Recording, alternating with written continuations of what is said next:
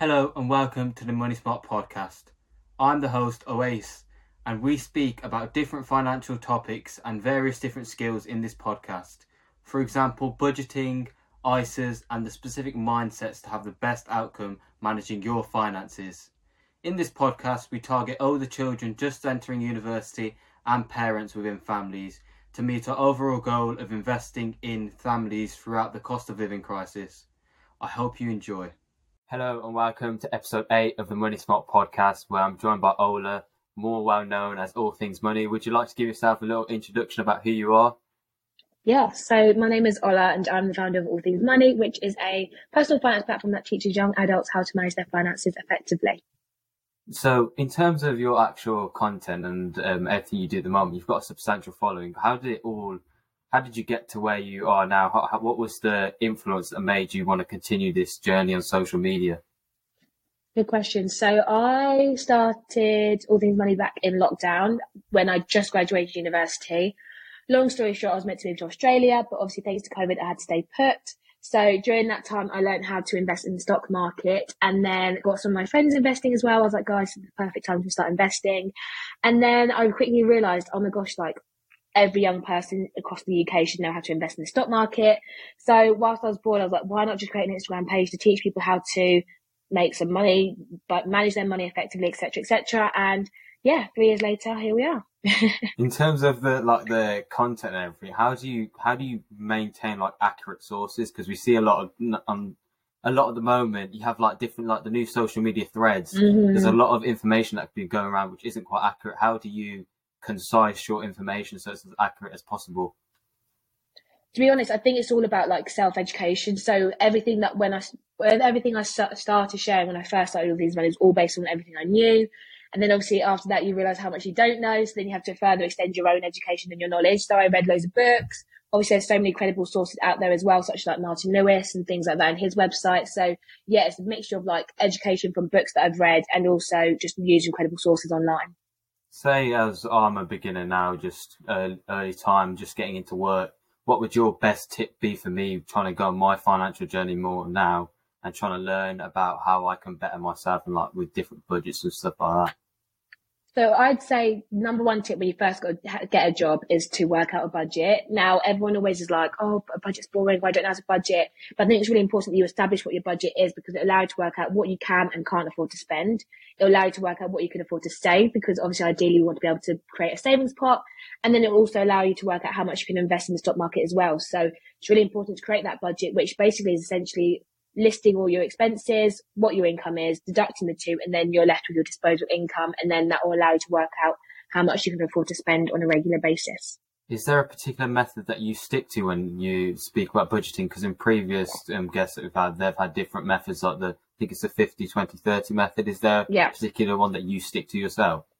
So I just use the traditional budgeting methods, very standard, quite boring. So like I said, literally list out all what my income is, deduct all my expenses, and I'm then left with disposable income. But I go that little step further and I give myself a weekly budget. So with my disposable income for the month, I then divide how many other weeks there are in the month and then give myself a weekly budget, and then move that weekly budget over into my Monzo account and then only spend with that card, so I know I've got a limit that I can spend every week. You speak about your Monzo card, and you see a lot of banks now having these different things where you can allocate different budgets. Is there particular apps that you would suggest to actually help people who are a bit struggling? And because you see now with Excel sheets, it can get quite confusing. Is there apps that you would suggest maybe? Yeah, so I love Monzo. I think Monzo is great if you're maybe looking to create an extra separate bank account. They also give you an analysis of your spending. There are also great budgeting apps out there like Money Hub. Again, absolutely love that app. I think it's really great because it gives you that overview of your spending again. It also tells you alerts on your subscriptions, things like that. So yeah, there's so many budgeting apps out there, but those are my two top recommendations. And in terms of the budgeting, from you speaking about your journey, as you've actually built your following, I'm sure you've been invited to many different events. So how have you found doing it live and all the nerves and everything? How have you found actually putting a face to it in front of all your, fans now, or people who believed in you? I won't have any fans yet, maybe one day. But I think when it comes to talking at events and like preaching the gospel of personal finance, I think it's really important that you realise that you get better over time. Like I think I used to give myself such a hard time when I used to be really nervous and like probably stumble over all my words. But I think now that I've done like probably like over 100 talks, probably saying the same thing or sharing the same type of information, it does kind of get easier with time. But yeah, I love talking about money. So yeah, I love doing events for that very reason. You speak about constantly like repeating yourself in different events. What would be that number one tip then that you give to anyone, say at my stage, at the younger generation? What's that number one tip? You mentioned budgets. Is there anything else you would suggest? Yeah, start building an emergency pot of money or a pot of savings. I think when you are younger, you obviously have less, you have less commitments. So you might hopefully have some more disposable income. So if you can, definitely start building that emergency pot of money. And if you get to a point where you have a healthy kind of size savings pot, then you might want to look at investing in the stock market. I always joke now that I wish I started investing when I walked out the womb. So again, if you can start earlier with your investing journey, then the longer you can invest for, which hopefully over time might grow to a great investment pot. In terms of the investing side, is there any particular rules you have? Because it's funny you mentioned this, because you've just done a post on it about half an hour ago about if you should invest or if you should save. And there's three questions we've asked. Do you have any debt? Do you have an emergency pot of money? And what are your actual goals are? Is there anything that you, would you agree with that? And is there anything you go alongside that? Yeah, I'd exactly say those three things. I'd probably go one step further and be like, have you done the research into what you want to invest in? Because I think some people always just go into investing and because of their friend or their friend told them to put money in X, Y, Z. So I think do your own investment. So do your own research. So have you done your readings? What are you going to invest in? And like you said, bring that back to your goals. So why are you investing? Are you investing because you want to or because someone's pressured you to do it? Are you investing because you can afford to invest for maybe 10 plus years? If you can't, then maybe investing might not be for you. So yeah, so I definitely would just add those little bit extra pointers on top. What would your opinions be on things such as ETFs then? Do you think that's a good thing to actually look into going to alongside investing maybe? Because it's more, I guess it could be more a bit of a safer option. Yeah, so I won't give any advice into what you should or shouldn't invest in, but ETFs could be a great option for some people. It allows you to kind of diversify your portfolio. Again, it allows you to maybe potentially reduce your risk compared to if you're going to invest in one individual stock. But again, ETFs, index funds, those are words that are kind of flown around all the time. So before you invest in one, again, read into that. What does it mean? What is the risk allocated to that set investment? So yeah, just please do your own research.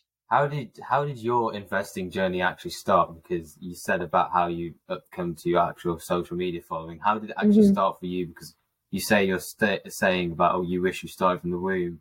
How did you get into your investing? Good question. So I did a placement year when I was at university and I read a book called Money, a User's Guide by Laura Whateley.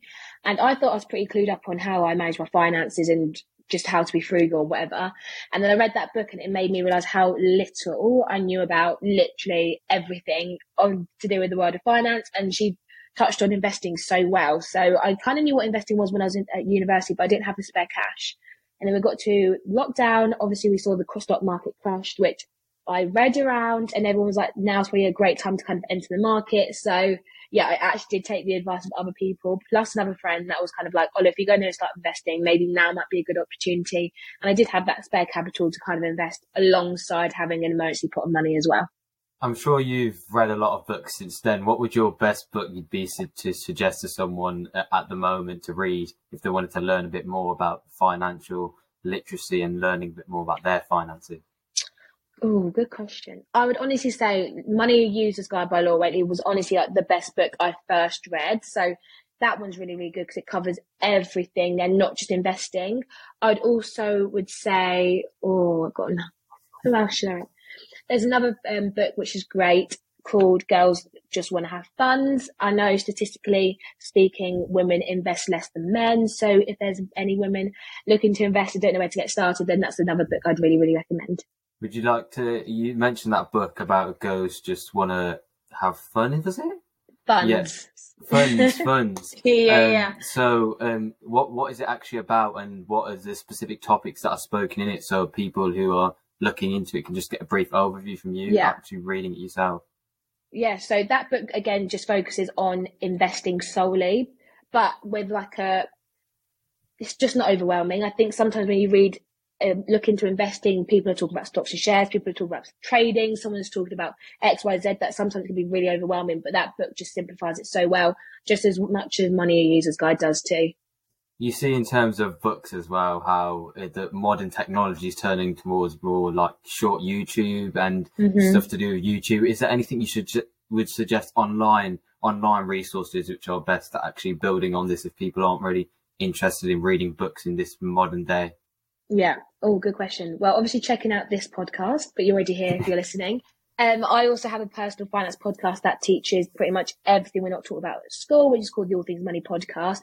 And there's just so many great TikTokers, Instagrammers now that honestly, if you just type in the hashtag personal finance, you'll probably find so many great creators that kind of share similar content to what I share. And obviously you have to do your due diligence before you follow some certain people. But I think for the most part, a lot of them are really, really great. You just touched on it about schools and financial education. Do you think, obviously our business is all about teaching the young generation about financial education. Do you think that is not sufficiently provided in schools now? And how would you change it looking back? How would you change the approach that schools have now? Good question. So I would honestly say that financial literacy is really, really lacking in schools. And I don't think it's the fault of schools or teachers themselves, but I think the government needs to place a higher priority for the case that financial literacy is important. That being said, I think there's so many great organisations out there now that deliver personal finance. And I think if schools can partner with those organisations, or if the government or other large corporations can fund these charities to do the work they do, I think that would be a great way of infiltrating through the system and getting financial literacy out there. We see an interesting stat, I remember on our trade stand, that in the whole of Europe, only 52% of adults have the basic financial skills they need to live in the current climate. And we just thought that was actually really eye-opening because we're trying to build the foundations now. But I absolutely agree that the government need to do more. But I feel like it's the accessibility as well. Like, not enough children know about this. And it's about bringing it in a fun and interactive way because as a child, we've just recently been through our team being 16, 17-year-olds. You hear the word money. It's just a boring topic because it doesn't really concern you at that age. So it's about bringing the fun element into that. Is there any way you would suggest bringing that across or any way you would differ from that opinion?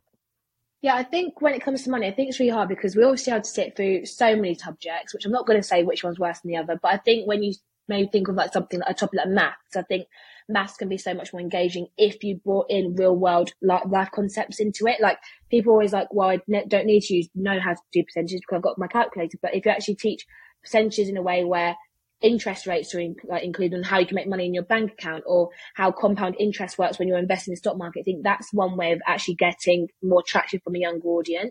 But I think as well, when simplifying it, if you're going down the route into like primary school children, just letting them play with money and understanding that, you know, this is a challenge, like this is a challenge what to give you. You got £10, got to like, I don't know, maybe not £10 because £10 won't cover much now, but you got maybe like a £50 budget. You have to try and get to £1,000 back with that budget. Let's see how you're going to be able to do that. And just having those conversations with money, I don't think it's necessarily having to know maybe not how to manage money when you're that young, but just having those conversations about money, what it is, how it works. Because I think now we're coming into a generation where people won't really see cash anymore. We're all just kind of like used to like contactless and tapping away. So I think having those conversations that allow people to just kind of really understand what money is and how it actually makes the world go round is really, really important. Well, that's why we actually have our books of the Kiki the Koala storybook and then the Learn to Save book. And in terms of that, it's because, as you mentioned, we're moving into a contactless society, but then there needs to be the physical things there where they realise how much that actual money's worth. So we do it in a fun and interactive way where they can actually learn at the same time as well as having a good time. But then at the same time, would you suggest actually having lessons on it? Because what we've been debating as a team, if we were to have a lesson on it, we would get slightly a bit bored because if you look at the current curriculum at the moment, it's very hectic. Like you have about 6 lessons a day. Are you really going to be focusing on that lesson? Are you really going to be taking away? So do you think it should be more in schools or maybe around it? Like say they have in their golden time or something, there's a specific time where it's fun, but at the same time they're learning and they're having a little break at the same time. Good question. Good question. I think depending on the age, I think it can be a mixture of the two. I think obviously when you get to like year 11 sixth form, I think that's when you probably need a lesson form, and I don't think it needs to be as such as what's 50, 30, 20 class? Like, I think it can be engaging. I've seen charities going to schools and they've had the whole class hooked for the whole hour. So again, I think it's just the delivery. And I think the delivery needs to come from people that are maybe slightly younger or people that are relatable rather than the content. Because I think sometimes the content might be boring, but if you have someone that actually delivers it in such an engaging way, then you're absolutely fine. So I think it is more the delivery than necessarily just the content. It's maybe a slightly tough question, but if you look back now, what would you say the critical ages where this needs to be taught in schools? Oh, good question. I think, personally, I think from the age of 16 upwards. However, studies have shown that money habits develop as from as young as age 7. So I think, personally, I think 16, I probably would have been more engaged with the topic. But I think now, seeing how much a huge impact money can have on like such young people, I think it can start a lot younger. What about you? I'm going to agree because I remember when I did my episode 3, I think it was with Timmy, it's the first time I discovered what a pension was. And I was like, it's quite it opens your mind because at the age of 16, a lot of my friends are getting jobs now and like, where are you going to put that money? You're just going to leave it, you're just going to spend it when you go out with your friends. So it's just that key age of when they're first getting their money, how they're going to manage it. And to speak about pensions, is there any specific tips you'd have when building a pension? Is it start early, or is it as you get a higher wage allocating a large percentage? Yeah, that's a good question. I think if you have the ability to start early, then start early. But I think with your pension, a lot of us are automatically enrolled onto our workplace pension when we do get our first time job and we meet the set requirements to be able to be also enrolled. So with that being said, I think what's really important when you do first start your first job is to not withdraw from that pension. I think it's so easy to see your payslip, you're like, oh my God, I'm paying like £80 or £100 a month towards my pension. I'd rather have that money right now. But I think you also have to remember that a lot of us live into like 90 to 100 years old now. We need to make sure we do have a pension pot to retire with. So I think my biggest tip, if you're young and you're just starting your first job, I think to actually auto enroll and actually contribute to your pension. And then that being said, if you can contribute a little bit more, even better. That's more looking towards long term then, and we have a lot of differing opinions of different podcast guests, but do you believe in more long term goals, or is it more short term goals for you that you can tick off and then build on more goals?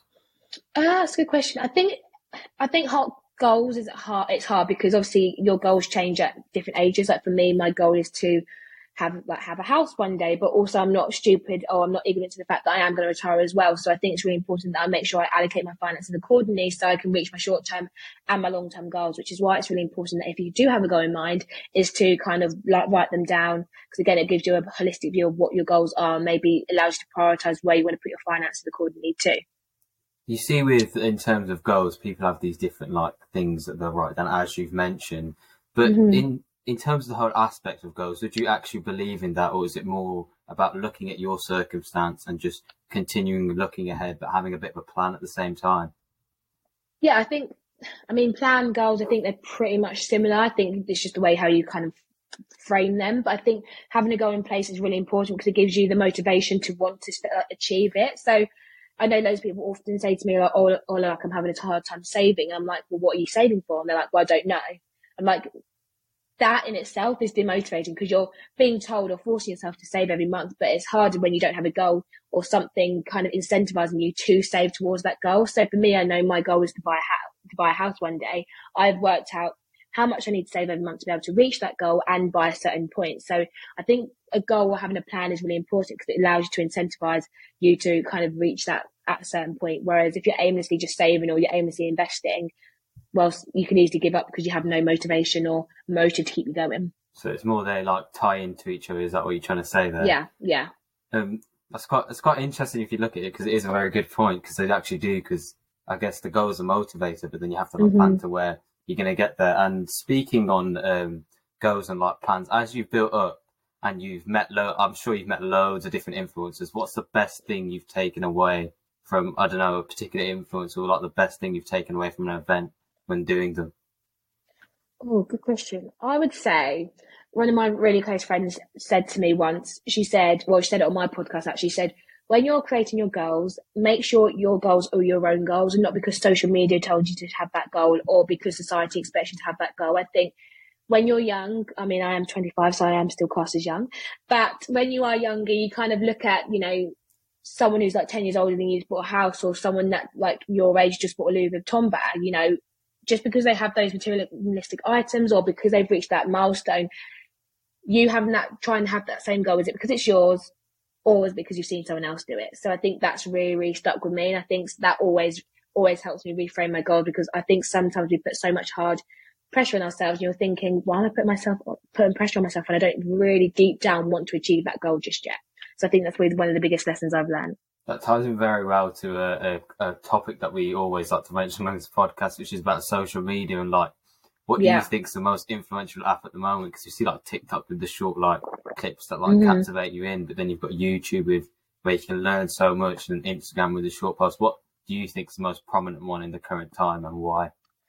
TikTok, for sure. In the fact that the algorithm is very clever, it knows how to draw content to you that will keep you on there for hours. That being said, because of that, you can easily find yourself either on money talk, or you can be find yourself in a fashion talk like hole. And I think the addiction it can create is very, very dangerous, because then you makes you realize how easily influenced you can be by watching certain content. So yeah, I think TikTok really, really is the dangerous one right now. Would you agree, or do you have a different idea? I'd agree 100%, but I think the problem is with it is, as you see these short clips, you don't know what's true. You can never know what's true. So is there an actual approach that you have to like essentially checking the content and ensuring that you're not influenced by these like false information? Yeah, that's a good question. I think it's always, I always say to people, have more than one source. I think it's very easy to just like glorify one person and take what they've said as gospel. I always cross-reference, always cross-check. I always say that when maybe if you're looking at comparison websites, if you're looking at recommendation lists, if the same names pop up or the same information pops up again, then you know, okay, that person was telling the truth. If not, then I take it with a pinch of salt. So yeah, I always say cross-reference all the time. But how do you think is the best way to like grow on TikTok then? Because we see a lot of, you say it's the most prominent platform at the moment, but it's quite difficult to grow. And like, it might be easier than like, say, for example, YouTube, but then at the same time, getting them captivating clips, because it's more, I don't know if you'd agree, but it's more about the how it looks on TikTok instead of the actual content, I believe. I don't know if you'd agree with that, but what would the best way you would suggest for growth on TikTok would be?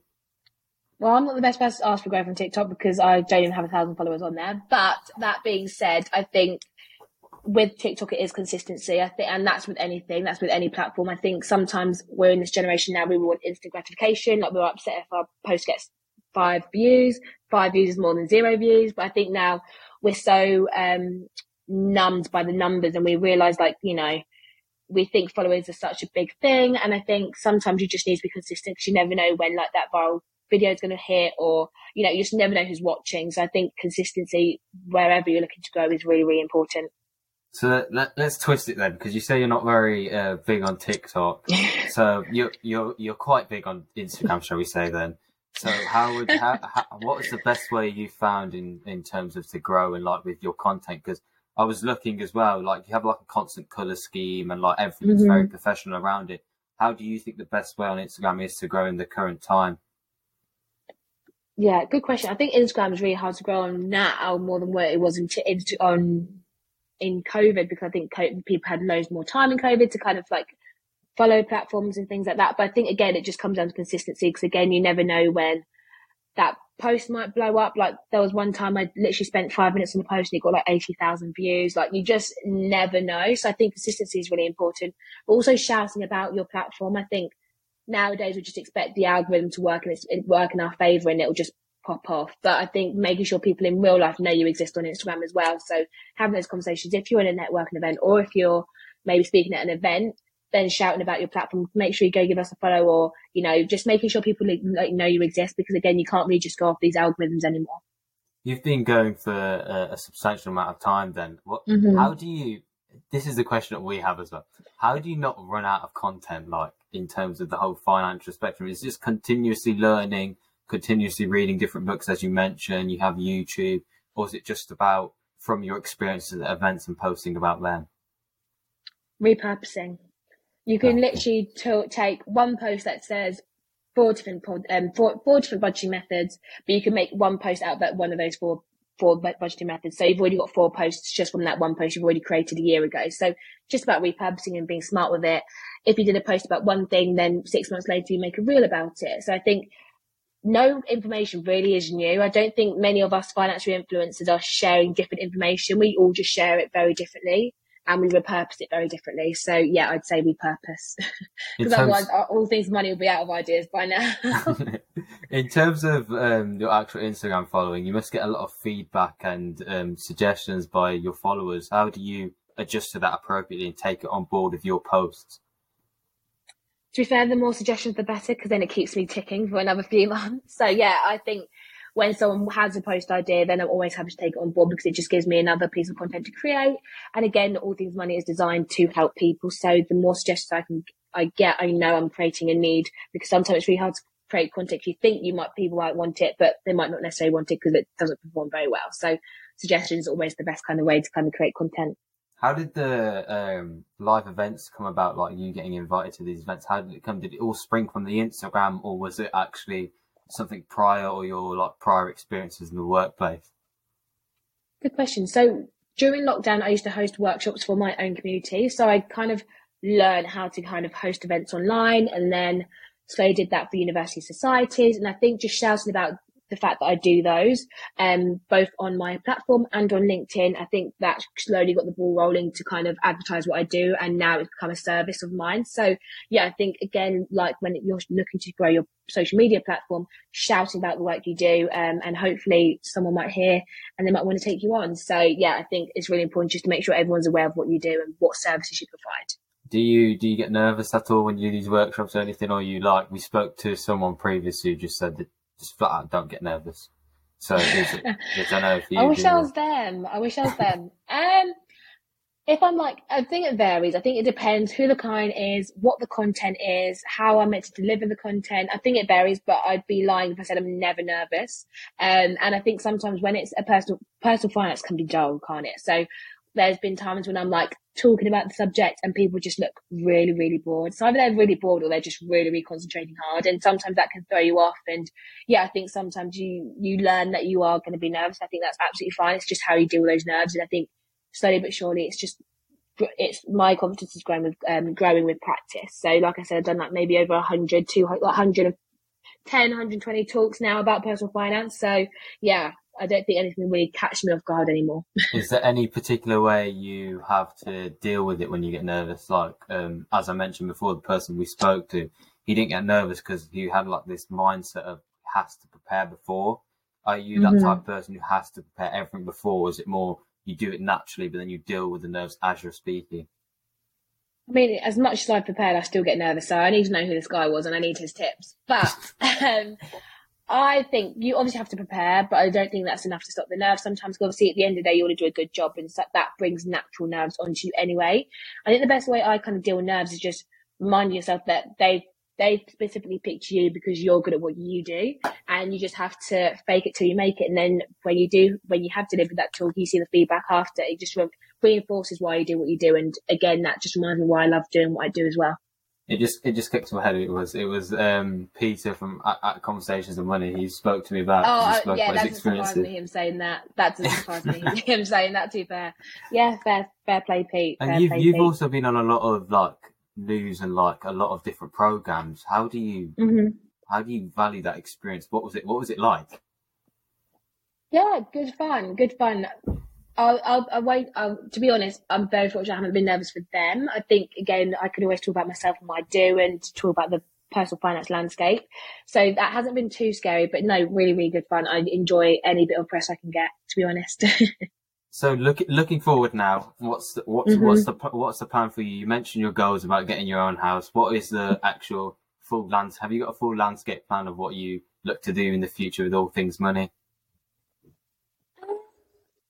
Changes every day because I am pretty much winging it, I'm not gonna lie, but I do want to do more events in the future, so I will be hosting an event later on this year, which I'm really looking forward to, and yeah, hopefully you'll see more events from me in the future, maybe bigger projects. I won't tell too much right now, but yeah, that's me for now. Is there any on this whole journey, has there been any inspirational role models you've had, or anyone who's played an influential figure in your rise as All Things Money? Oh, good question. I won't spend all day naming them, but obviously my mum and my sister, 10 out of 10, you know, they deal with a lot behind the scenes. Some of my best friends in the personal finance space, like Timmy, my friend Laura, and more. So many people, I can't name them all, but honestly, if you're looking to build something, even if it's not a personal finance platform, just surround yourself with good people, because you will know it'll make a huge impact on how you kind of work every single day, and they are great at motivating you if you find the right people around you. I've really realised this with like the personal finance. It's like a community. Like they're all, it's a massive community. Like I message one, and then I realise nobody else, and it's like you all have. Everyone knows everyone. Yeah. It's really nice to see, like, because obviously as a younger person, I wouldn't expect this, because you're looking, we reach out to people from other industries and that as welcoming. But you come into the personal finance spectrum and like everyone's very welcoming. They want to help the younger generation. It's really great to see, to be honest. And like, I thank everyone for actually doing that. Yeah, no, it's great. It's a really great space. And in terms of yourself, like, this is putting you on the spot, what I do to every single guest. Is there like an inspirational quote that you say live by, or like have been very influenced by?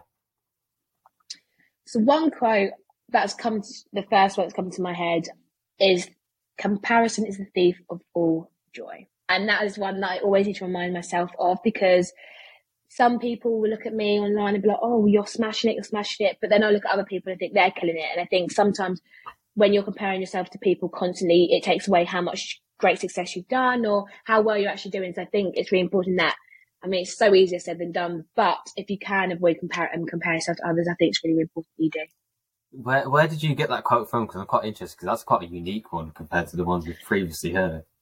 It's honestly, I don't know who said it. I've come across it many a times, because it's like one of those like Pinterest quotes. But yeah, I'm sure you can type it in, you'll see it as a Pinterest quote everywhere. So yeah, no, I think it's a really good one. I think it's an important one that we live by, especially now that we're on social media. I think that's very relevant as well, because like with the cost of living, everything, everyone's like, say, because COVID came, everyone came on the rise then, and then now the cost of living, there's a lot of different content out there. How do you, I don't know if this is a question that is really, I don't know, applicable, but how do you like differentiate yourself in that sort of respect towards the cost of living? Do you do like direct content on it, or is it just content that can help people through it indirectly? Yeah, I think that's a really good question. I think I've tailored content based on what I know my followers are struggling with, or the questions I've kind of asked. I think it's really interesting, because when I started All Things Money during lockdown, everyone was keen to learn how to invest in the stock market because I had spare cash. Whereas now it's more like, Ola, what are the ways I can make extra money? How can I ask for a pay rise, et cetera, et cetera. So the landscape is completely changing the kind of content people want. And again, that's why I love suggestions, because then I know the content I'm creating is genuinely helping people. You mentioned about how they can make extra money. What are your opinions on like side hustles such as reselling? Some people do like FBAs. What are your suggestions and opinions on the whole industry around that? Good question. And that's something I actually discussed with yesterday. And I think someone made a really, really good point at an event that I spoke at yesterday, in the fact that creating extra cash and having a business are two very different things. And people always say to me, Ola, how can I make extra cash? And you have to ask yourself, do I have the capacity to make an extra business, such as FBA selling or reselling? Or do I have the extra hour or two to do online service for the extra cash? So I think it's really important you differentiate the two, because creating a whole business is not easy. So if you want to do that, that's fine. But it's very different to just having a side hustle for extra cash. But in terms of making extra cash, if you have the spare time after work or anything like that, then like reselling your old clothes, you know, doing online surveys, focus groups, all those things are great ways of making extra cash at the moment. Is there any one out of them that you'd suggest is the best one to do, like as easiest one, or are they all quite similar? Again, when it comes to making extra money, I think at the moment people want just quick cash. Nothing is quick and nothing is easy. So you do have to invest your time into making money. And when I was at university, I used to do online surveys. I used to make £50 to £150 a month, but I also spend a lot of time doing them. So again, you get out what you put in. So yeah, I just think it's really important that people realise that money is not just a quick thing that you can get. It's been really insightful. I'd just like to say a massive thank you for you actually coming on the podcast today and taking time out of your very busy schedule. And it's been an absolute pleasure, and we'll see you for the next episode.